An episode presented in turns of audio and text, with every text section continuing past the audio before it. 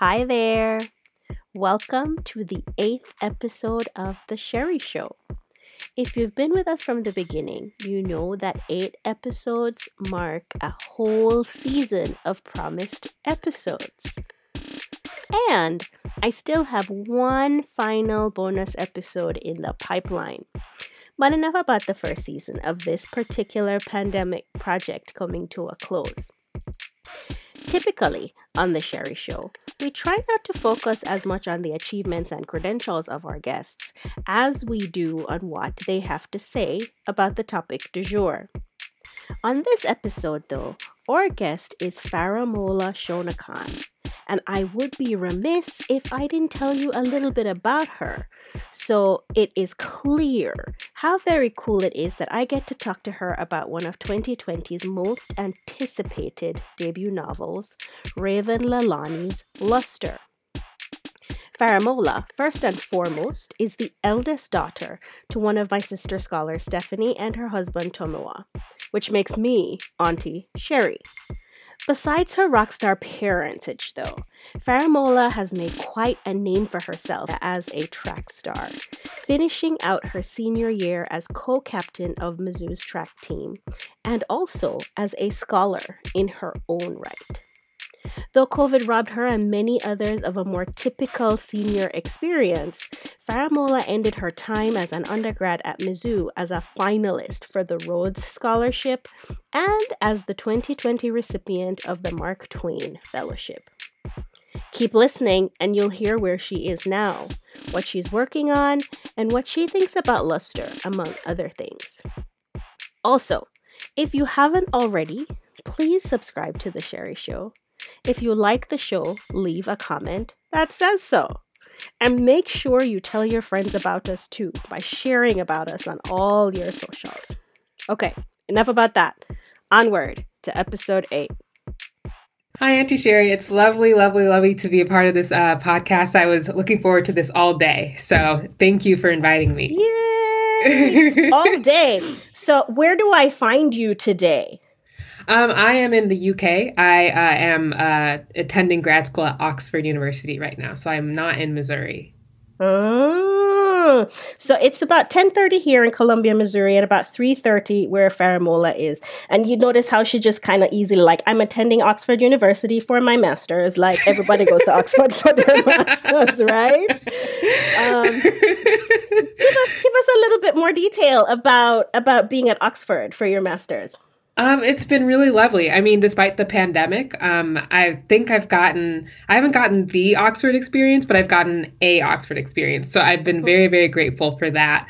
Um, and yeah, I'm studying global and imperial history, getting my master's in it. I'm uh, looking at um, African constitutionalism uh, in post-independence era. So um, I'm I'm really I'm really uh, doing I'm really studying something I'm passionate about constitutionalism, human rights, um, mm-hmm. African decolonization, um, and so it's uh, this. You know, I'm going to school, but it, it feels like um, it feels like such a like it feels like such a privilege to uh, work and study on things that I've always been curious about, like since high school. And so um, I've made lots of friends here, and um, it's it's it's a beautiful town, and it's a beautiful place to to learn and study. So it's been truly lovely. I I I, I really love this place. Wow, that is a super exciting thing to say about about Oxford. I am really glad that um that's that's that's been your experience so far, and I'm also super glad to see that you're kind of following up on some of the Mizzou roots of your of your professional and educational yes, career. You were absolutely. one of the stars in the Kinder Institute for Constitutional Democracy, yes, right? Yes, um, I, yeah, I, I have to credit them for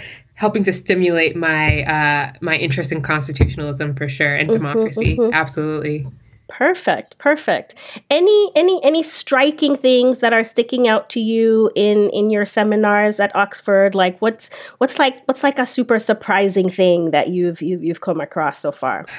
Um, well, as far as like being a student, um, uh, the way things work here is you're uh, it's very independent. Uh, being a student here is very independent. Um, you sort of have to curate your own academic experience here, which when I first got here, it was a bit, um, it was a, definitely a cultural adjustment that I had to deal with because um, back in the States, I, I feel like um, you know there's more of a you know like uh, the your professors sort of you know they instruct your educational experience but here it's more like there is instruction but they sort of um, expect you to to um, to have more initiative in, in that so um, that's been uh, really interesting um, but also as far as like studying history and whatnot mm-hmm. and especially decolonization um, you know aspects on race and you know decolonizing history itself not just studying decolonization but no but the decolonize- decolonization of yes, history as objects yeah yeah yeah yes. yeah, yeah, cool that's cool, been cool. Um, that's been a really uh, fun experience and i think it has added a dimension um, to my own um, dissertation uh, uh, work as well. And so, um, I mean, Oxford, we uh, they have the Rhodes statue um, here, uh-huh. and so that's been, you know, how at Mizzou there's like the Thomas Jefferson statue, uh-huh. and that has been uh-huh. an object of debate. So here it's like the Rhodes statue, and so there's you know debates in like the history hub on like what does that mean? Um, how do we like decolonize our our campus and whatnot? And so uh-huh. it's been uh-huh. interesting to to talk about the, the, those sorts of things in my um, in my seminars. Well, yeah, especially when in terms of, and I think this was in South Africa too, like bring down Rhodes where they yes. actually took down the Rhodes statue mm-hmm. on a mm-hmm. university mm-hmm. campus, right? Mm-hmm. Yeah, um, yeah. So like these objects come to come to signify like a whole set of political processes that are that are fraught and really interesting, but really present to us today. Definitely. Why why Africa? Um, and I ask, I ask as a Caribbeanist. I ask as a Caribbeanist.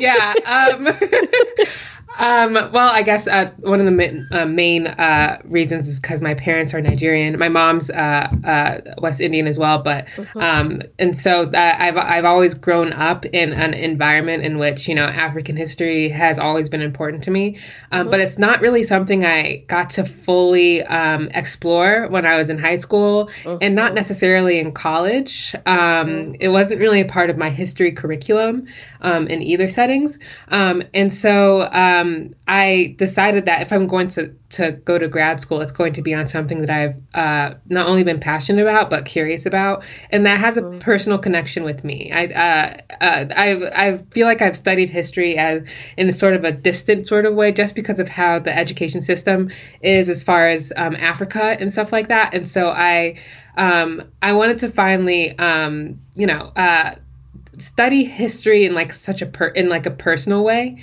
um mm-hmm. in which i can ground the you know the stories of my parents and my grandparents and whatnot in the in you know the history of a nation um, or an idea uh, and what whatnot so um, that's why i'm especially passionate about this because it feels like i can connect it to like you know what i've been uh, told at home and and and um, and whatnot. So that's also it's that's why I, I love it so much.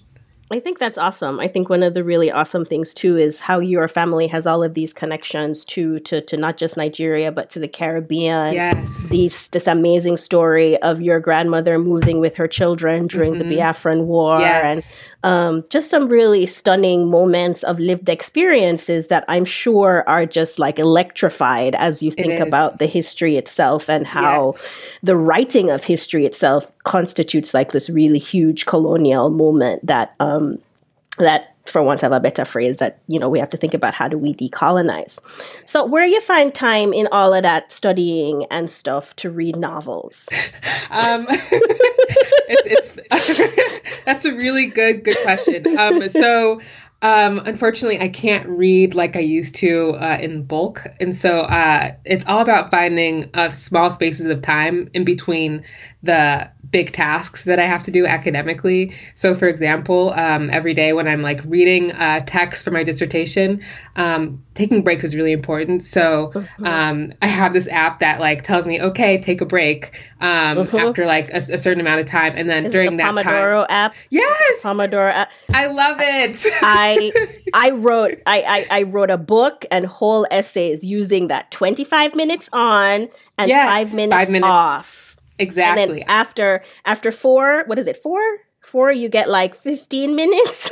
Yes, yes, I noticed that. I was- Yeah. yeah. Um, I just discovered it actually, and it's been like a Oh. saving grace because Mhm. sometimes, like when I'm working, I get so into it that Mhm. um, eventually my brain gets tired, but I don't know how to tell myself to like take a break. Yeah, to stop.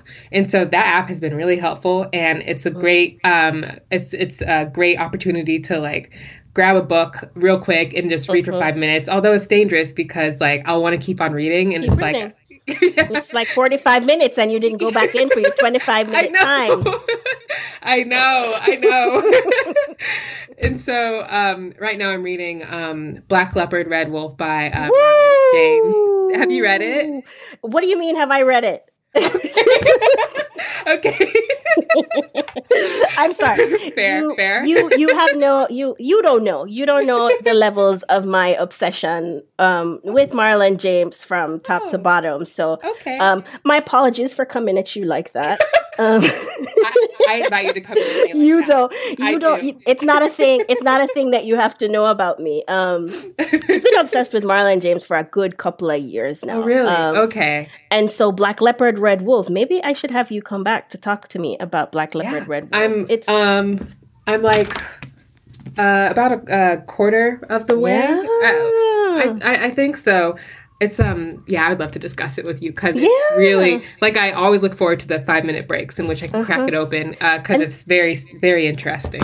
and that one is that one is super interesting to be reading in like a five minute break period because it's Yeah. so dense and the world building in it is really i i um I joke a lot with with with my partner that um, I'm the I'm the Marlon James scholar, but I sort of need him as the genre scholar to be able to tell me what Black Leopard, Red Wolf is about, because I don't I don't know I don't know it's hard I don't It's- know Faramola I don't know.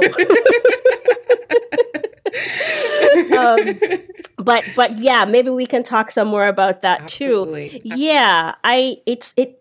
I think it was one of the first books that, as soon as I got done with it, I went right back to the beginning and started reading it again. Um, that's that's really smart. I'll probably do that myself, honestly. it's it's really rich in those ways. Have you read any other Marlon James books? This is this is actually surprising surprisingly my first Marlon James book um, that I'm uh, that I'm reading. Uh, I also have uh, the Book of Night uh, Book of Night Women. Yeah, yeah, Mhm. and um, that's also a book that I've been wanting to read for for quite some time. But um, I sometimes I do wonder maybe I should have started with a, a different uh, work no, of his. no, no, no. I feel like that's a super interesting way to start. Um, watch how we're just not going to talk about Leilani and talk about Marlon James the whole time. I'm, I'm, I, I, I, have a, I have a note. I have a note to segue. Don't worry, we're getting to it. Perfect. Um, we're gonna get to it. Um, I think that's an interesting way to read um, Marlon James because I think, in a lot of ways, this one is a culmination of a lot of the aesthetic and political things that he's been doing all along across all his novels. And so, you know, I'm being silly when I say I don't know what it's about, but I think what I don't know is why fantasy is the genre that he is using to do all of this. Um, and so that's that's my that's my big question to think about um, where this one is concerned. But you know, he has like the first one that is um, immediate, like post post emancipation Jamaica. That is the first time that I read that book. I threw it against the wall. It made me very angry. Um, and then it essentially kind of changed my scholarly life because it was just like well what kind of what kind of reader am i that the things that are happening in this book would make me so angry? And you know realizing that marlon james actually is trying to make me angry um, was was was pretty sobering. And that happened that realization kind of happened after i read the book of night women um, Interesting. which is which is also super interesting for how, for what it does with um, with the slave narrative form. Like you never read a slave narrative like this before in your life ever, Really. and I don't know if you'll read another one that looks like this. Um, so I'd say I'd say after um, Black Leopard, Red Wolf. Um, some might tell you to go and read A Brief History of Seven Killings, but no, go to the Book of Night Women first, Really? and then yeah, Brief history and then brief. yeah. Yeah, yeah, yeah. And then like read read brief history third and his first one last. Um because I kind of feel like I feel like this this kind of retrospective way of thinking about it from Black Leopard Red Wolf back mm-hmm. um, will be a really interesting and different experience from from when I read them kind of in order. Um, so yeah, I'm excited. Does brief, that does brief history of Seven Killings is that also a fantasy?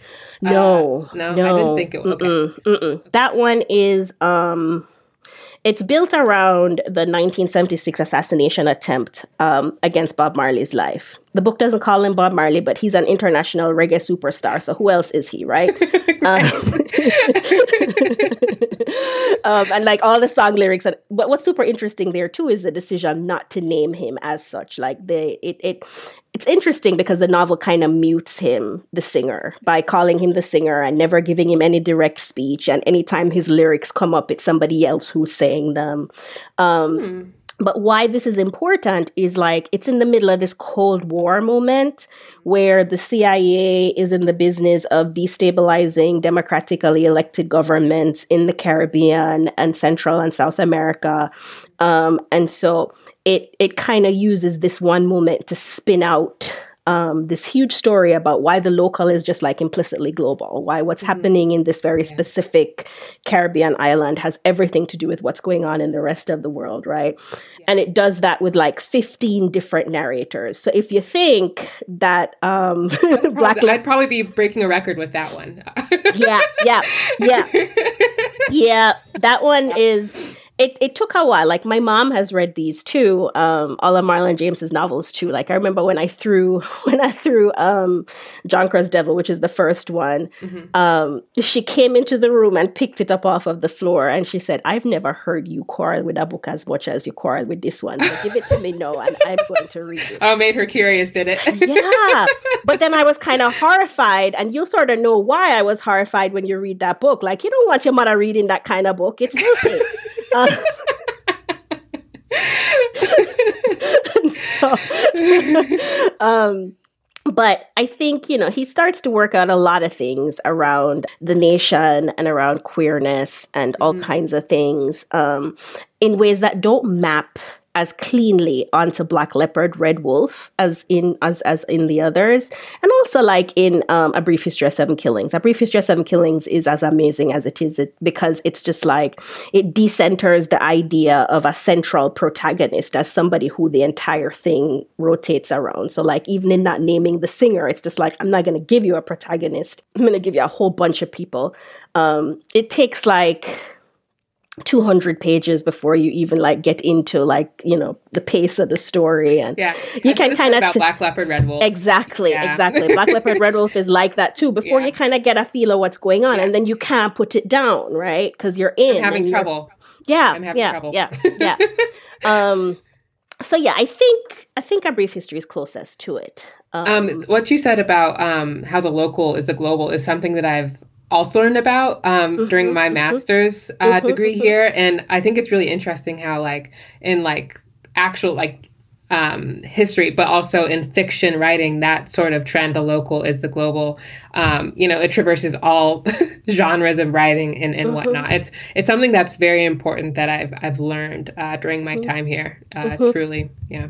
It's a thing that sort of had it. It came into my work around trying to read Marlon James's novels too, and thinking about how diasporic frameworks are often ones that we privilege. We often privilege, you know, seeing what kinds of theories of this whole transatlantic space is rather than thinking about like the specific national context and what the specific national context means mm-hmm. in the larger scope of history. Absolutely. And um, so, you know, um, a brief history of seven killings is one of those that that that did that in a really really spectacular kind of way booker prize win and all of that stuff um and so I look forward to reading it. Wow. Yeah, that one's uh it's it's once you get into it, once you get into it, you can ask Yeah. I, I made you I made your mother read it. Um, oh yeah, and she yeah. still tells me off about it um, because it didn't make her angry too. it, no, no, that one, that one didn't make her angry. She enjoyed that okay. one, I think, but it took her a while. It took her a while, and she's mm, like, "Yeah." Kind, this is another one of those questions of what kind of dirty book is Cherry giving me to read? Yeah, my mom doesn't have the best uh, attention span. She'll probably mm-hmm. she'll probably mm-hmm. shake her head at me when she when she sees this, but she doesn't have the best attention span with things. Like, um, she she has like a limit as to how many times she rolls her eyes at like yep. whatever she reads or or watches, and if she reaches a certain mm-hmm. limit, it's like okay, I'm, I'm done. I'm done. I'm done. I'm done. I'm done. This is this is how I know that your mom loves me. That I've sort of made her do things like watch Bridgerton and Coming to America, and you know she yeah. she she rides with it. But then she comes on the podcast and she's just like, "This woman made me do this, and I would not have done it otherwise. It's not. It's not a thing. It's not a thing That's that I want to do." You. Yeah, no, I totally like. I, I I get it. I know, Stephanie. I know you love me. I totally do. um, but meanwhile, so this is what happens whenever Marlon James comes up in my life. Like he just hijacks the conversation. That's the level of of, of, of my obsession. That's fair. That it's Marlon James. what what can he say?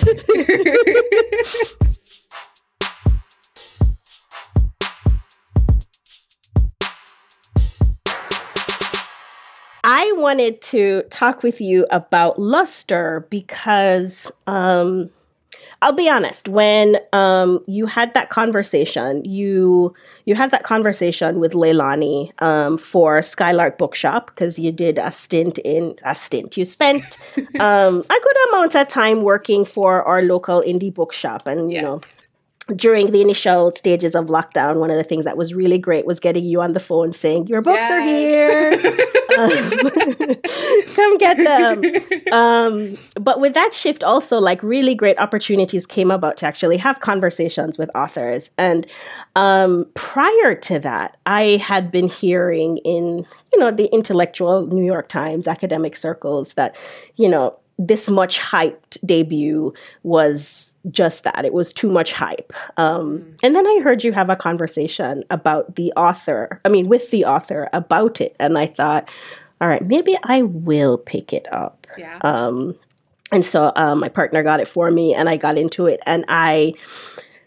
I am into it, but it's another one of those that I don't know what to do with. Um, yeah. And and I'm gonna say like not knowing what to do with it means like where do I situate it? Um, how do I think about it? We've been talking a lot on this podcast too about um, the differences between enjoying something and realizing that it's not necessarily good right? Like there are good things that you can enjoy, but you can also enjoy things that aren't super good. Um, enjoyment isn't a criteria for something being good, that kind of thing. Um, so tell us, I mean, tell tell us tell us a little bit about like what's your like elevator pitch about? Like if you were telling somebody to read this novel what would you tell them that it was about? Uh, that's a good question. Um, i would say um, this book by raven leilani her debut novel is about a young very lost black woman um, in new york um, who through leilani's writing um, uh, leads a very leads a, a life of um, almost griminess. Um, mm-hmm. Her her not almost. There's like a bikini yeah. bottom incident. Yes. It's it's it's yeah, grimy.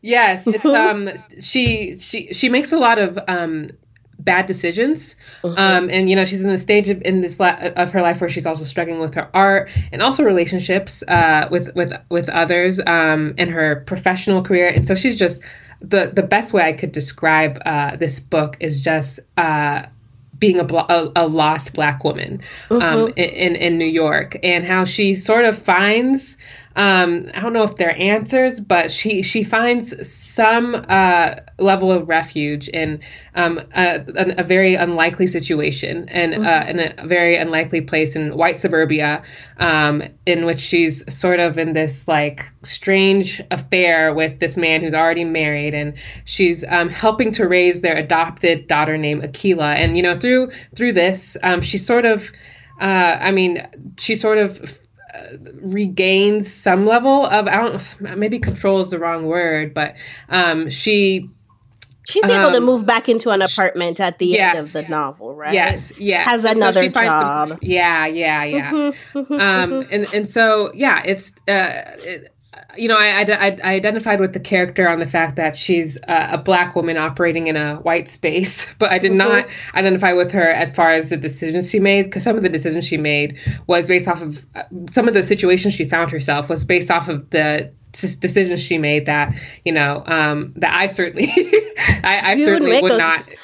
Your mother and father would not allow you to. Do. I that. agree. and I only say that not in judgment of your parents, but rather like having parents myself who are yes. very similar, right? Oh yes. um, and so yeah they really would not have um, allowed allowed us to make some of these choices um, i i, I want to ask um, tell me what are some of these questionable choices that she makes um for example um you know breaking into uh, Eric and Rebecca's home mm-hmm, um, mm-hmm. after he like didn't talk to her for a while. Mm-hmm, um, mm-hmm. uh, you know, entering into a relationship with him, mm-hmm. um, knowing that he full well that he's married. Um, mm-hmm. which you know brings into question um, the rights and wrongs about being of a having uh, a polygamous relationship and, and whatnot, um, but also her professional um, decisions that she made. You know, having uh, you know, sexual relationships with some of her coworkers.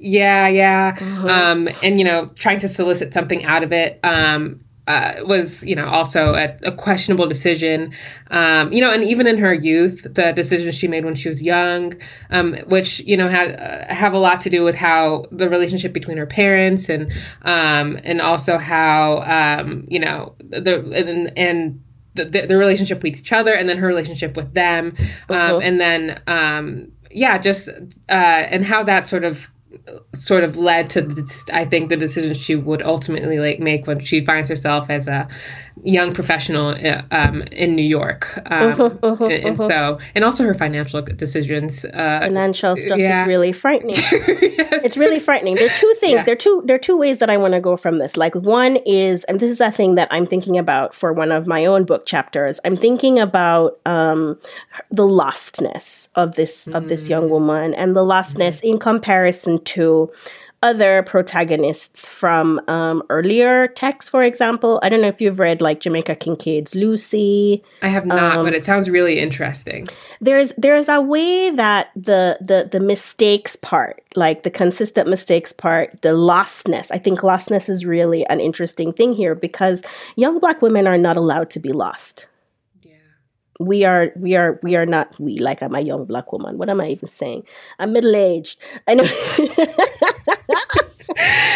uh, they you are not allowed to um, are not allowed to not know where you're going in your life. Have you read um kiley reid such a fun age no, but I've heard about it and it's on my you list. You totally have to read this. You totally have to read this one. This one was also super interesting. Um, not necessarily because of the promiscuity, but just like the the lack of firmness, a clear idea of what you want to do with your life. Like this is one of the things about um, Edie here, where she just mm-hmm. she doesn't know. She eh, there's nothing. There's there's no ambition or anything that's there, and I think this is the thing that Marlon James, reading Marlon James taught me, is it's not so much about um, it's not so much about the character necessarily, but it's how I respond to the character. So another one that's super interesting there too is um, Carty Williams is Queenie, who has another. Oh, that's also on my list. Yes, yeah. Yes, yes. So there's there's this cohort. There's there's literally a cohort of of of of, of novels now that have these directionless young black women um, making poor choices, and in a lot of ways, the poor choices are um, the poor choices are built around um, or they circulate around um, sexuality, how you, how the decisions you make. And so, like, if earlier novels positioned sexuality as liberation, it's interesting that sexuality in these newer texts, you know, are are are are are, are, are a way for um, circumscription. Again, it's it's a way to kind of um, I guess in the case of this one, um, self destructive behavior. Um, so there's a different way it's going.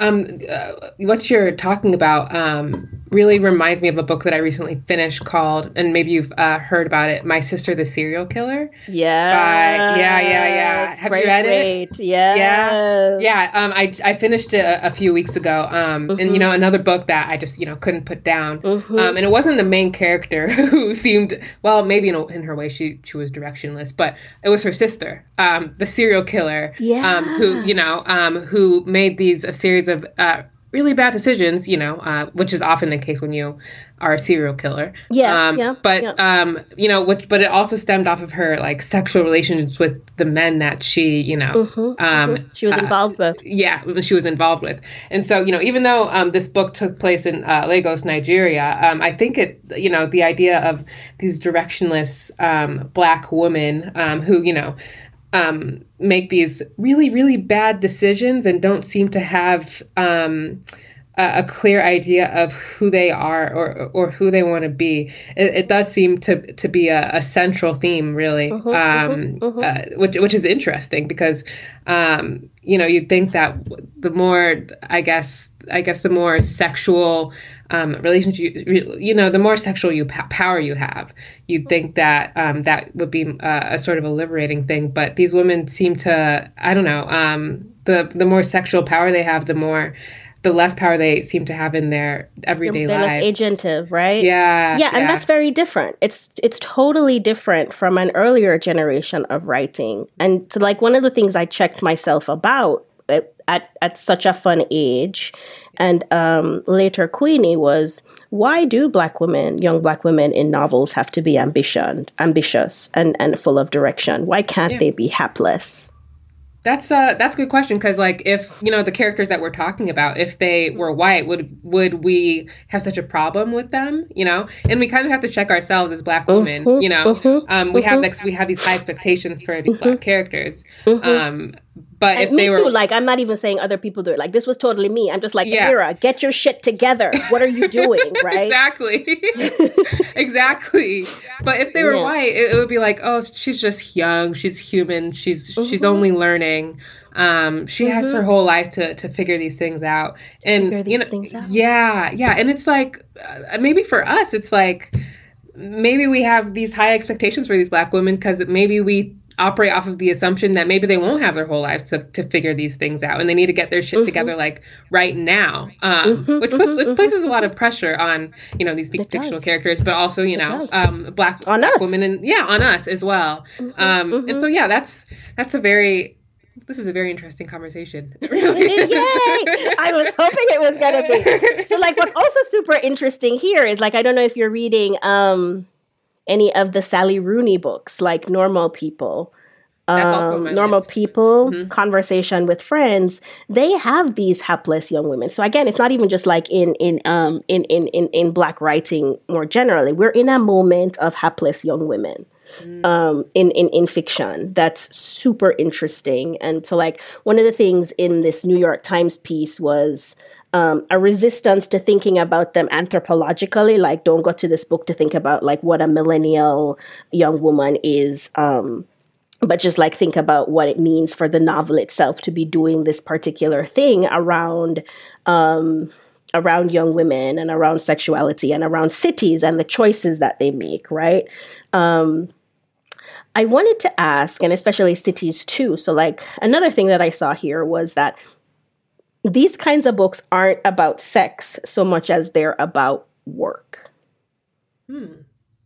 And like, so like with Edie, there is, I think, the moment where the novel, it's interesting because it kind of felt like it fell off the it, the wheels fell off the wagon at this moment the first time that i read it for me. Like that's how it, it sort of is like what are you doing? Like where mm-hmm. it kind of spiraled in this moment for me but then i had to kind of backtrack and think about why i thought formally this was a bad moment right? Mm-hmm. um, was when she loses her job and starts to do gig work like essentially an app food delivery oh, type oh, yeah, of thing um, that is that is just like bizarre but also um, pretty much how a lot of young people are actually having to make a living right now like precarity not having a job is what puts her in is what puts her in um i can never remember this man's name what is Eric? I got.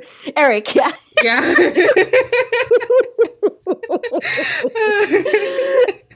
my students my students thinks this is hilarious because i cannot for the life of me remember characters names so can you imagine a literature professor like there was there was one um one one semester where i taught frankenstein and um Mary Shelley's Frankenstein. And see, I can't remember the name of this character now, too. I kept calling her Daphne, and Daphne is not her name, Faramola. Um, but it's one of the characters. It's the it's it doesn't matter which one it was. Daphne is not her name. But every she's not time a character in the book. she's not a Daphne is not a character in the book. but it got to the point. It got to the point where um, whenever I said Daphne, they knew who I was talking about. did they did they not question you at that point? Did they not they, like say No, they're just well at some point like some some smartass was just like, Did you read the book? just like, yes, yes, I read it. I'm just old and I don't remember things. Okay, I can give you the plot line. anyway, what I was saying with Eric, I can't remember characters' right. names. Eric is that she wouldn't have found herself in Eric and Rebecca's house. I wonder if the choices that she makes has to do with how hard it is for people to find um employment now. That because like a big part of like she's literally living even though she has even though she has this job and she has the roommate and it's just like you have to have a roommate and your apartment is still roach infested like yeah yeah yeah. You know like yeah.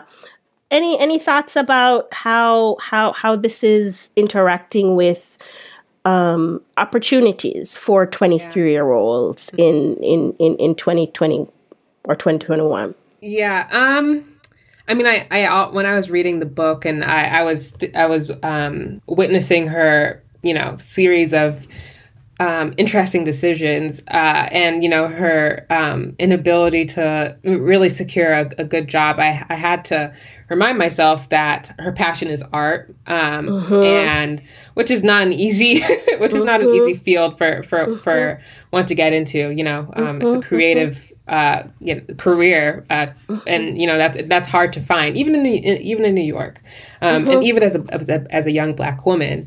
Um, and so I had to constantly remind myself uh, that the jobs that she's trying to get, the jobs that she's applying to, there she's not passionate about them. Um, she's uh, you know even the publishing publisher job. Uh, I mean, to me, it sounds like a very interesting mm-hmm. job, but you know, mm-hmm. to her, you could just tell she she was not uh, passionate about it. I mean, she doesn't. She doesn't. Um, I mean, she did try. I think she wanted to you know get a promotion into like the art. I think an art department, and you know, she tried to do that through you know having a sexual relationship with her colleague, but didn't amount mm-hmm. to anything. Um, mm-hmm. and mm-hmm. you know, and so I had to.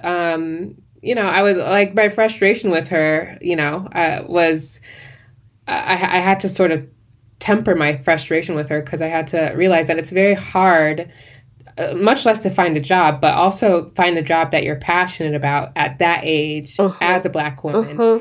Um, uh-huh. And you know, like I feel like a like an older generation would be like, you don't like your job while you're making money, just grin and bear it. Uh, just put uh, and, you know, on the table. Um, that's all. Yeah, exactly. Um, mm-hmm. That uh, uh, th- that's all that matters. But um, you know, to her, um, she that wasn't enough, and you could just tell by the way she um, conducted herself, conducted herself in you know in in her in her job, and you know, and you know how she just didn't really care uh, at all. Um, which is why she found herself in the mm-hmm. predicament that she did. And so um, the you know when I I, I was frustrated with her also because I'm I, am I mean I'm I'm a few years younger than her, but um you know same generation and and whatnot. But um it it, it made mm-hmm. me a little bit um uh it made me feel very very uh hopeless a little bit because it made me wonder is this mm-hmm. the sort of situation that I could find myself in um, at my age, looking the way I look. Um, is this is this my future, and is this the future of um, uh-huh. other Black women like myself? Um, and you know, uh, uh-huh. like I said, Edie made decisions um, that I wouldn't make, but it, it did make me. Uh, Leilani's, uh, you know, the way Leilani wrote about Edie's situation made, did make me think um, that this is the situation that a lot of people my age are in and is this and it made me wonder if this is a situation that I could find myself um, uh, in. Um, and you know, she didn't she didn't really have a family support system, which is something that I do. And so, you know, I'm not I am not Edie so like I was all, just but... gonna give you I was just gonna give you a definitive no right there. Um, yeah, that's not that's not.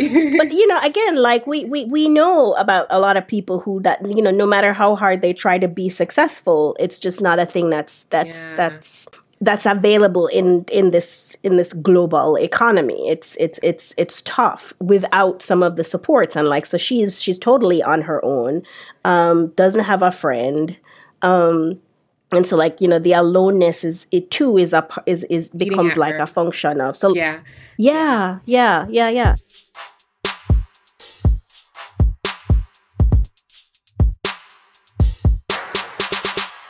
I, I did notice um, that she that she what you just pointed out she has no friends whatsoever, which is I found that bizarre. Um, and I, uh-huh, I do uh-huh, think uh-huh. uh, I think Leilani did that um, intentionally to further isolate her so that she can be as uh-huh. destructive as possible. Because I do feel like if you do have friends, people that you can like go to, um, then I feel like they'll be able to prevent that destruct those destructive behaviors. Um, and yeah, all she had was yeah, all she, yeah, and she had she had nobody. She wasn't even friends with her roommate. She wasn't even friends with the uh-uh. black girl in her. Um, I forgot her name. So uh-uh. we're, we're, we're her name we're connecting. is I made a note. her name her name is Ar- Aria. Her name is Aria. Aria. Yeah, yeah, yeah. yeah. Um uh so she she wasn't even friends with someone who was who, who would probably understand who lived with her. Situ- who yeah. yeah um uh, you know, and so um it was uh, yeah. I wonder what that says about I mean, I, I, guess I think that, that that this is making me think about now is just like there's this profound loneliness here, and I wonder what that tells us about. So, like in in in in Queenie and in Such a Fun Age, there are friends. There are friends who are there. There is the sassy friend who is just like snap out of it and stop doing foolishness, and you know it's like a big plays a big role in um. Yeah you know, there's Cheska, Cheska and Queenie, and somebody else. I can't remember the other character in um in such a fun age, but you know, there is something about like the snap out of it. And I wonder I've been thinking a lot about her loneliness and her like the novel ends with her saying um, let me see if i can find the beginning of this sentence. And when i'm alone with myself this is what i'm waiting for someone to do to me. With merciless deliberate hands to put me down onto the canvas so that when i'm gone there will be a record proof that i was here. And so like there's this relationship between her painting and her painting being being proof of life. Yeah. Um yeah. And the irony of proof of life, like her, her the painting that she carries around is one of her dead mother.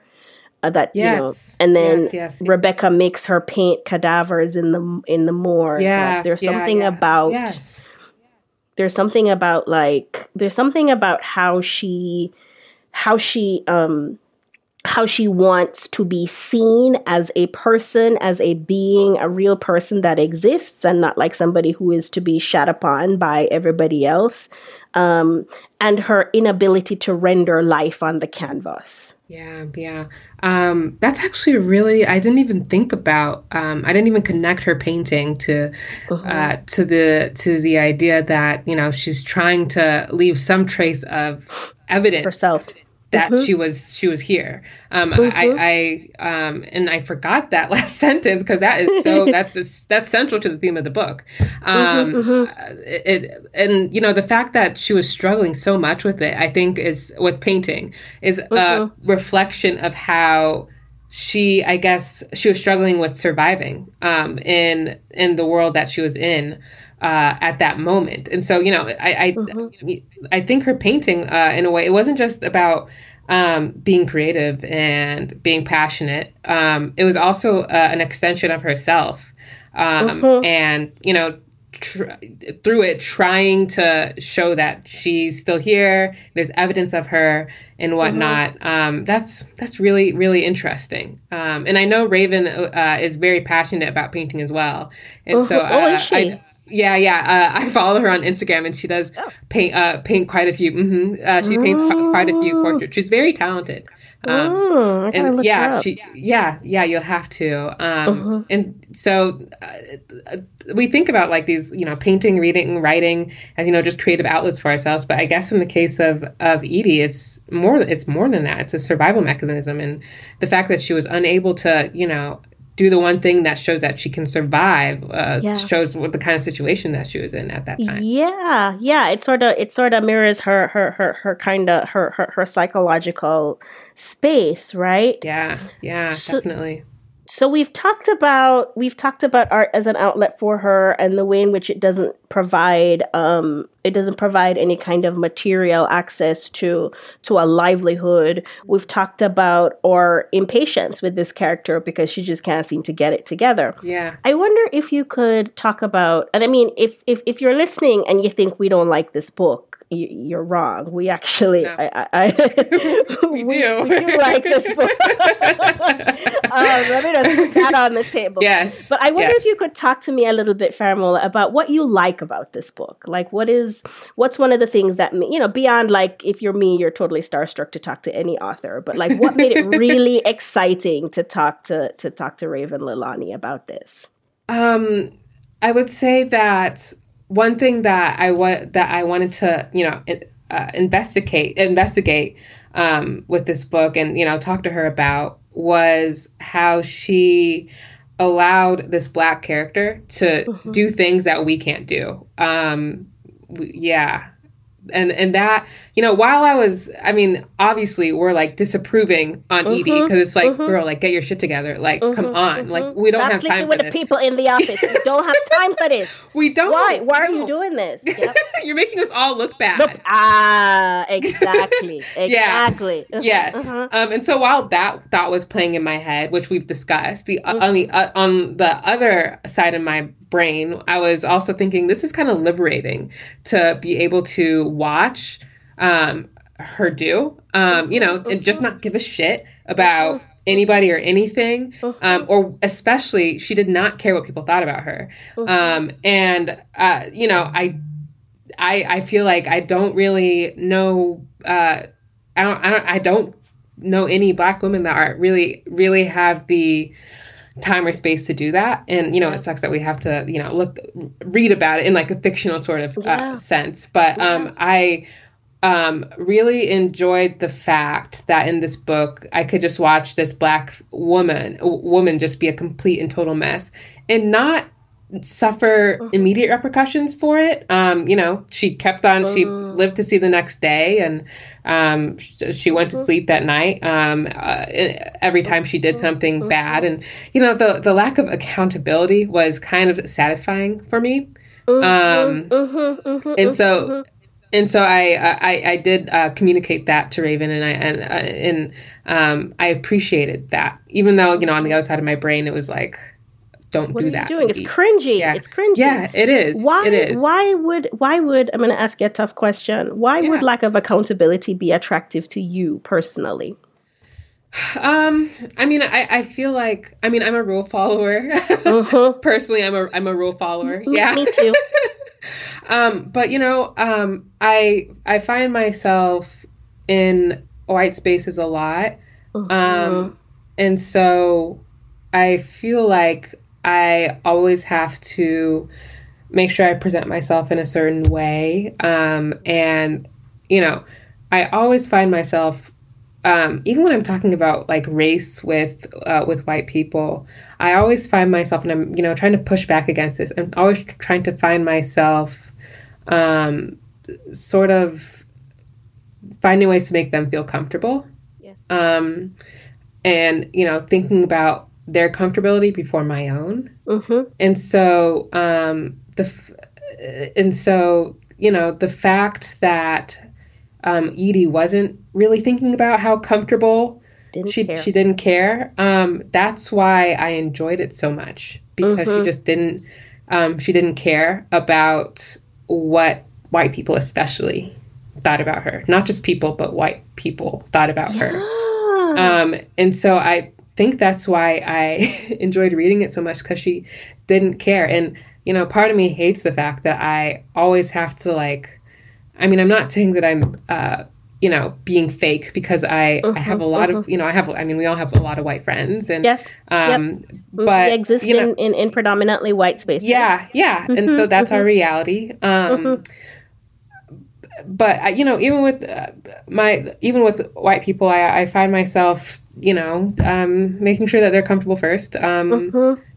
One, maybe it should be vice versa. Maybe they should be checking if I'm comfortable first. It's it's yeah. It's not just you though. Like um, Frank Wilderson, and I'm I'm not a I'm I'm I'm not on board with. I should just say I'm not on board with Afro pessimism necessarily for reasons I'm still trying to sort out. But he has this um, the memoir Afro pessimism, where he begins by describing scenarios where he's having a he's having a panic attack he's having an anxiety attack he's in the emergency room and as a kind you know as a large black man in the middle of his panic attack what he's concerned about is trying not to scare the white people in the surgery right? Um, so you know, I, I, I offer that too, as this isn't just a thing that is experienced by young women of color. Um, this this idea that mm. you totally have to make sure that even when you're talking about race, the people who are around you who would be uncomfortable about that are, you know, it's okay. I'm I'm I'm not trying to make you feel uncomfortable. And you know, literally seeing seeing Edie just like set her life on fire. Yeah, is is hella yeah. satisfying. It is. It is, yeah. Like that, you know, the that uh, scenario that you just told me. Um, you know, like where like he has a right to panic. This, mm-hmm. uh, uh, and he has a right to under undergo like all the emotions that that mm-hmm. come with, you know, being in a very high stress situation. Mm-hmm. Yeah, he has to prioritize mm-hmm. um, the the feelings of others before his, um, mm-hmm. and that's just. it's it when we talk about it, it sounds crazy. Uh, yeah, no, it sounds it sounds absolutely ridiculous, but it's mm-hmm. it's a reality. It's it's, it's absolutely what it is. I mean, yeah. in, in in retrospect, after a lot of these conversations too, I mean, you don't wonder about what what kind of psychic damage the conversation about racism did to you. You wonder about whether or not they think that you are, you know, yeah. whatever at the end of that. Um, and I think I think that Edie being unburdened by that, and it's not that she is unaware because taking care of Akila, like there's a scene where they are both, you know, they're both on the ground in the backyard of white suburbia um, with a police officer on on top of their bodies because they're seen to be, you know, black bodies seem to be trespassing in this space, right? So it's not that she is unaware of um of her of her status but it's just there is a way in which even in her working environments and the way that she moves around the world she just doesn't kind of let uh, mannerliness, you know, like don't don't show your ass in these spaces. Like yeah, she, she, literally shows her ass in all of these spaces. Yeah, um, yeah, um, yeah. I mean, after that, after that scene with the police officer, I, I thought maybe maybe this will you know change the way that Edie like conducts herself um, and how she goes about um, operating in white spaces. Um, mm-hmm.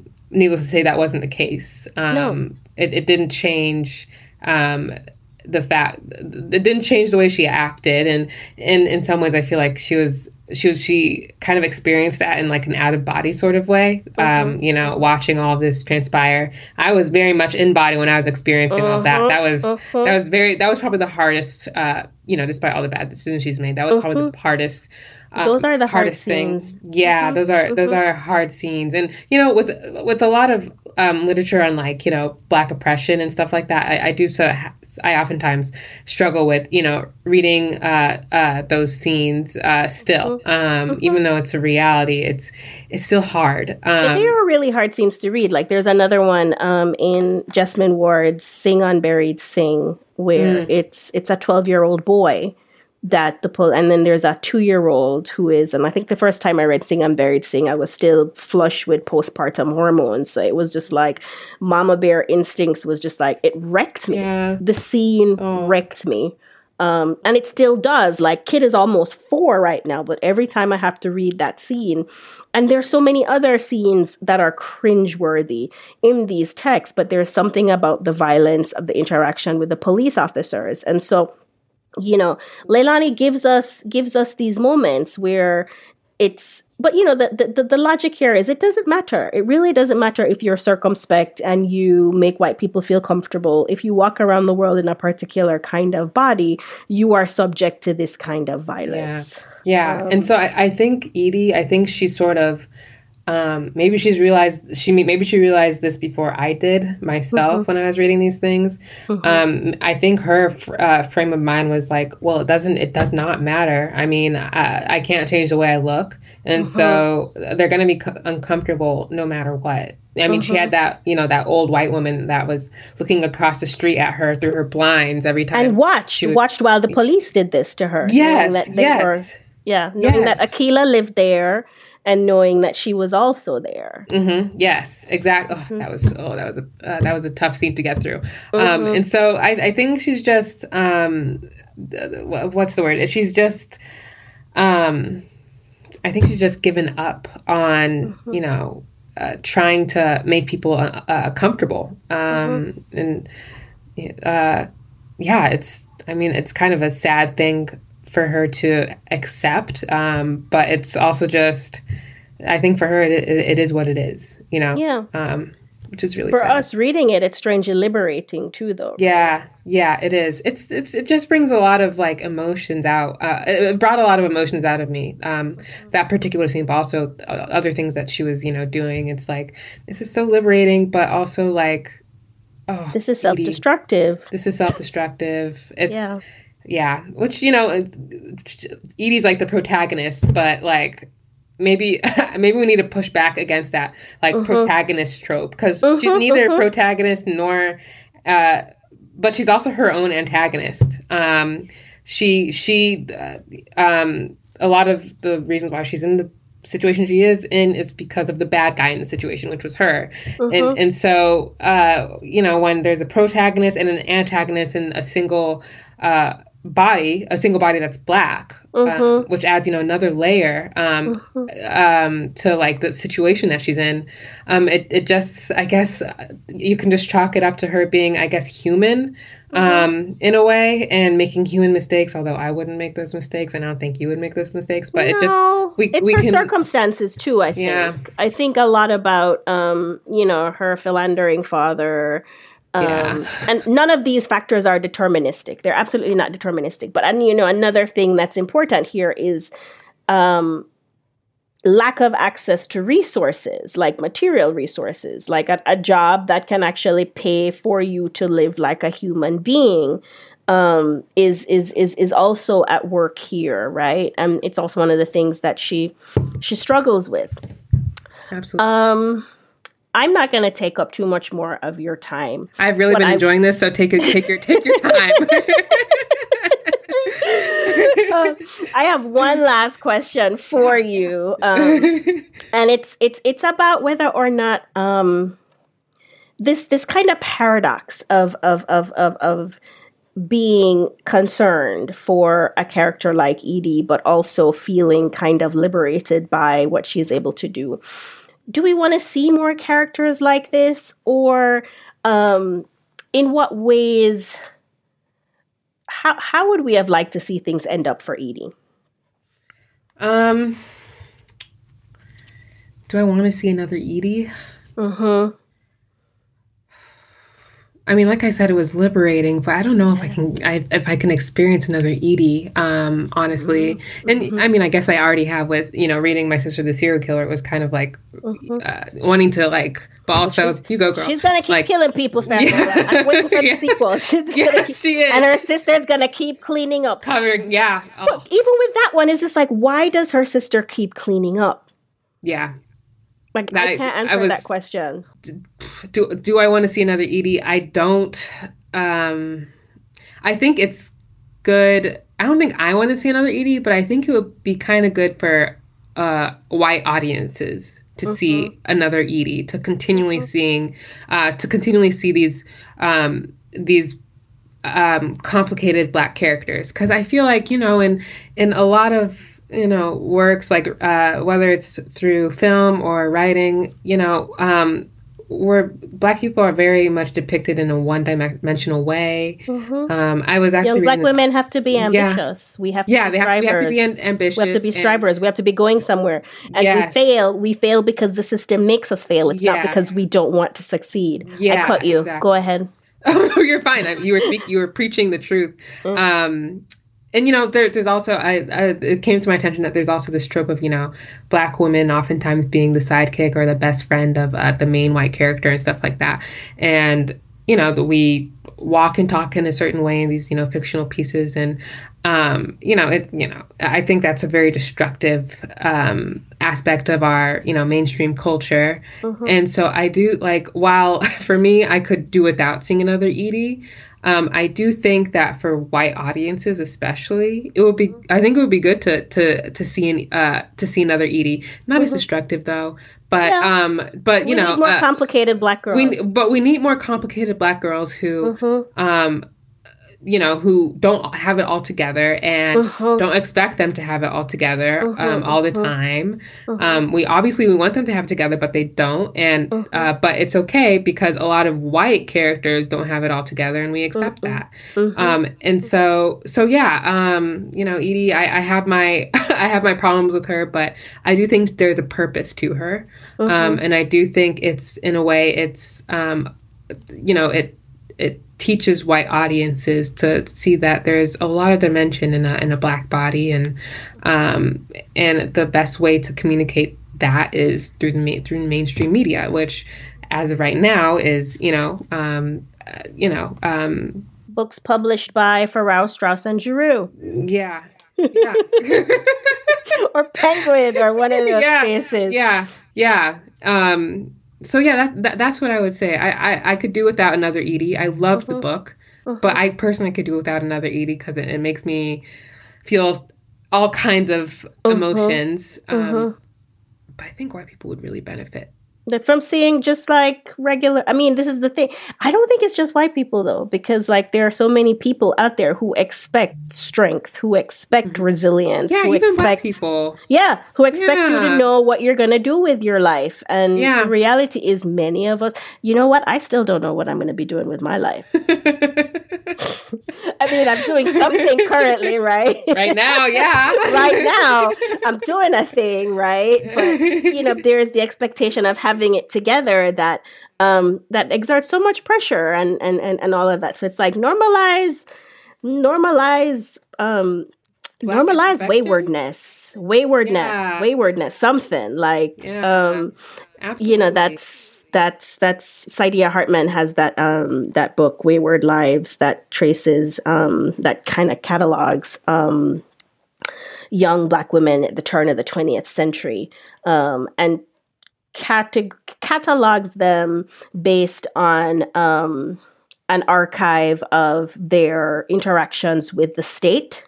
So, like their mm-hmm. time in detention or in jail.